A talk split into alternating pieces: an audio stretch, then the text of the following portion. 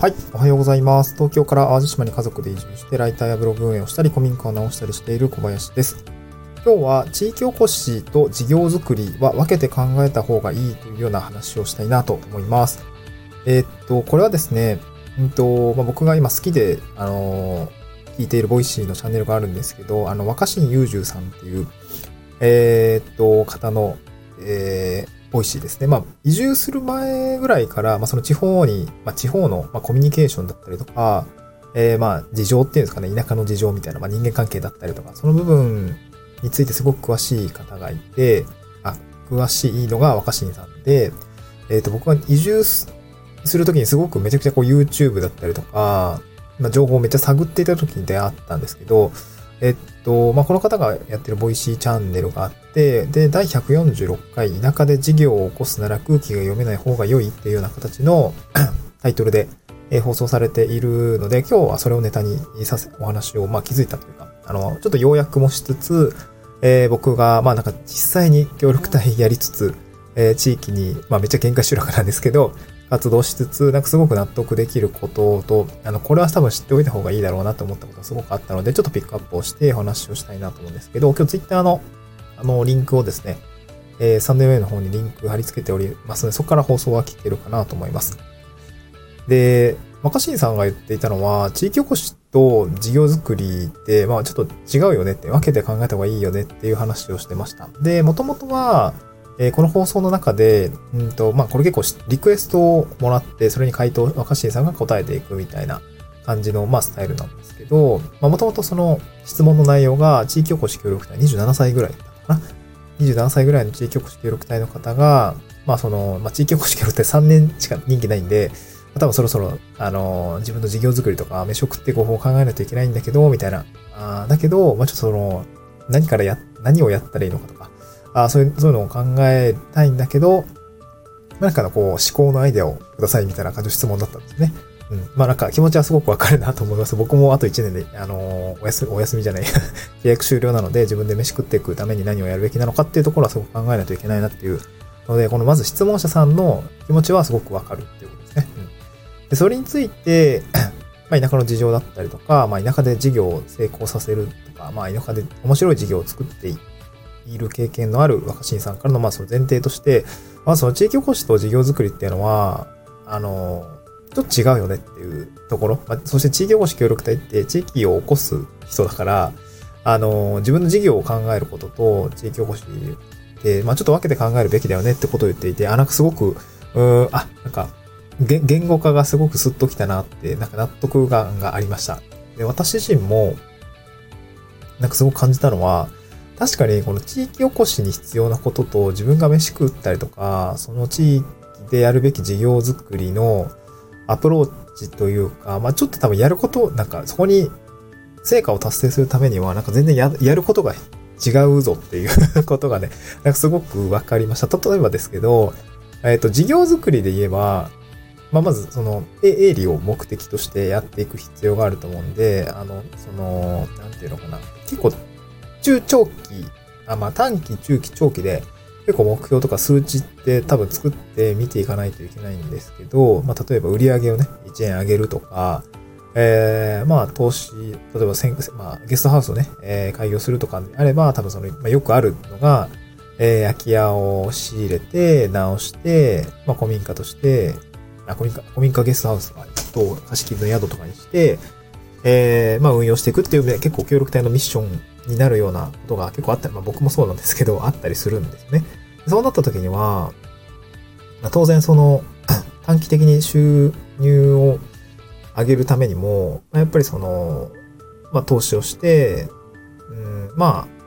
まあ、助成金とか使えたりとか、協力隊の活動経費使って直したりすることもできるし、まあ、僕もやってるんですけど、その結果、まあ、その卒隊以降ですよね、え収益化を考えるっていうこと、これが必要になってくるんですけど、町おこしって3年5年でそんな簡単に変わるかっていうと全然変わらないというか 難しいですよね。そう結構そもそも町おこしの定義、ゴールの定義がすごく難しくて、これは前結構移住定住な仕事を、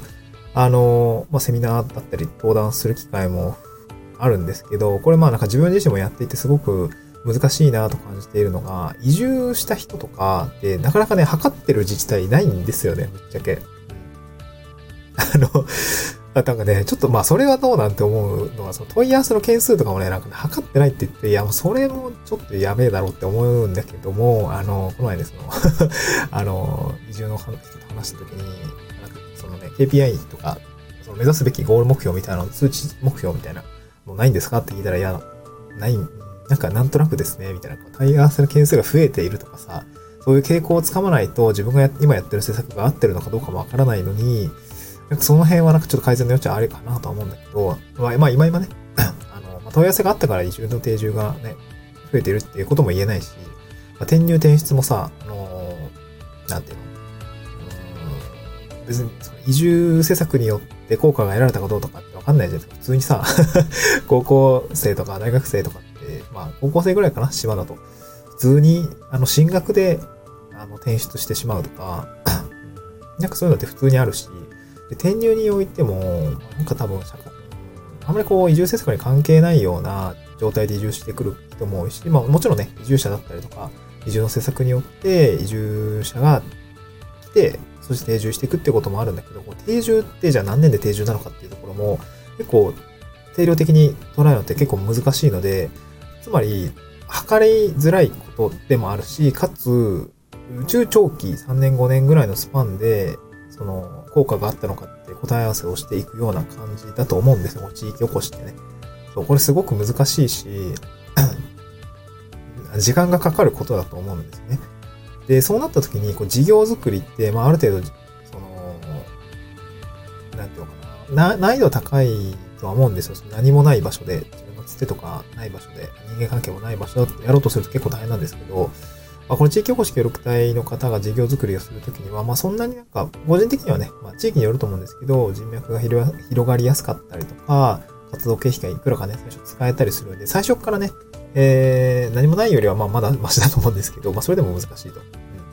ん、でそんな中で、こう、地域おこし協力隊だから地域おこし、その、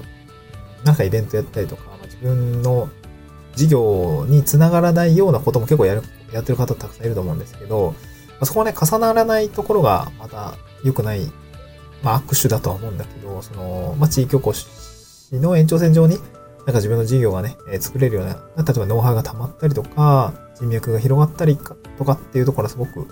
いいかなと思うんだけど、まあ、まずその自分の事業と地域おこしってやっぱ分けて考えていかないと、まあ多分この3年間って結構あっという間なんで、普通にしんどいかなと思ったんですよね。で、僕自身も地域おこしでやっていることと、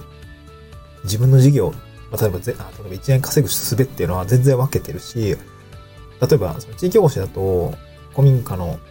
うん、まあ、回収とかやってますし、まあ、地域の拠点だったりとか、まあ、ゆくゆくはね、そこで人を止めるっていう行為、えー、そして、まあ、それが、うん、なりわい、まあ、小飽きないぐらいかな。それで生計立てていくなんてはもろもろ持ってなくて、まあ、多分無理というか、集客とか、まあ、アッパーも決まってるし、1日1組限定ぐらいの規模感でしかないし、で、単価もね、言うてそこまで上げられるわけでもない。設備的な、あ、なんかこう、設備だったりロケーションだったり何か旨味があるわけでもなくて、ただ、人を止めるっていう機能は多分備えられそうだとは思うんだよね。まあ、それがその、地域おこしにとっては人が止められるっていうことについては、まあ、この地域にとっては素晴らしいことだったりとか、あと、ま、周りの波及効果ですよね。飲食店さんだったりとか、観光農園さんだったりっていうところには波及効果がありそうで、これはまさに地域おこしの文脈では、まあ、なんか、まあ、最初の、当初の計画していた通り、あの、まあ、今動けているような気はしているんですよ。まあ、ただ、これが事業になり得るかっていうと、まあ、小飽きない程度ですかね 言ったら、うん、なんかまあ、リアルビジネスを展開している、この人っていうような文脈、その収益とかどうこうではなくて、うん、他の事業にも活かせるような名詞だったりとか、この人はゲストハウスを運営している人ですとか、あの、めちゃくちゃ限界集落で、宿業やっている人ですみたいな、そういう文脈を得る、まあ、そこに価値があるとは思ってやってるんだけど、そこで何かこう、本当にね、えー、めちゃくちゃ大金持ちになるぐらい古民家経営をするみたいなことは多分無理で、まあ、それはまあまさに地域おこしの文脈と、まあ、肩書きみたいなところの文脈なんですよね。まあ個人的にはね、もう全然分かってないけどね で、じゃあ一方で事業作り、自分が飯食うための事業作りって何してるのかっていうと、まあ、ライターをやったりとか、えー、パワポ制作をやったりとか、まあ、今は動画編集の仕事を受けたりとか、あと、なんか若干ね、コンサルみたいな仕事が、あ入りそう。まあ、4月以降ですかね。ちょっとこれはまだ情報が解禁できてないというか、契約が、あ僕の知り合いの社長さん、またあのりとか、僕の知り合いの社長さんの、えー、取ってくるようなお仕事をちょっと振ってもらうような形になりそうだったりとか、まあちょっとまだわかんないんですけど、まあそういう普通に個人事業ですね、自分のスキルをお金にするような個人事業っていうところで、普通に、あのね、地域おこしは分けて考えて、やっぱ事業を作っているような感じなので、まあ、これをね、二つがっちり合わせてってなると、まあ、なかなか多分難しいんじゃないのかなというふうに、この若新さんの放送を聞いてて、本当になんか納得というか、うんなんかすごくね、思いましたね。で、なんていうかな、地域おこし協力隊って、まあ、なんかその若新さんも言ってたんだけど、期待はすごく大きいんですよ。地域に対する、地域が、その人に対する期待ってすごく大きい。この人も、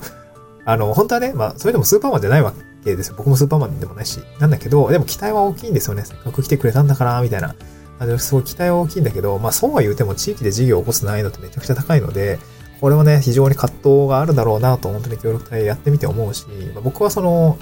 なんていうの、まあ、まあ人に恵まれたというか、そこまでそこまで、なんて、重荷になることはそんなにないんだけど、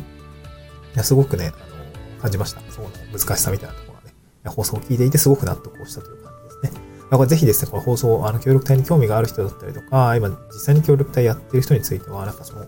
あの、若狭さんの見解だったりとか、すごくためになったので、まあ、ぜひですね、聞いていただきたいなと思いました。あの、概要欄にリンク貼っておきます。はい、また次回の収録でお会いしましょう。バイバーイ。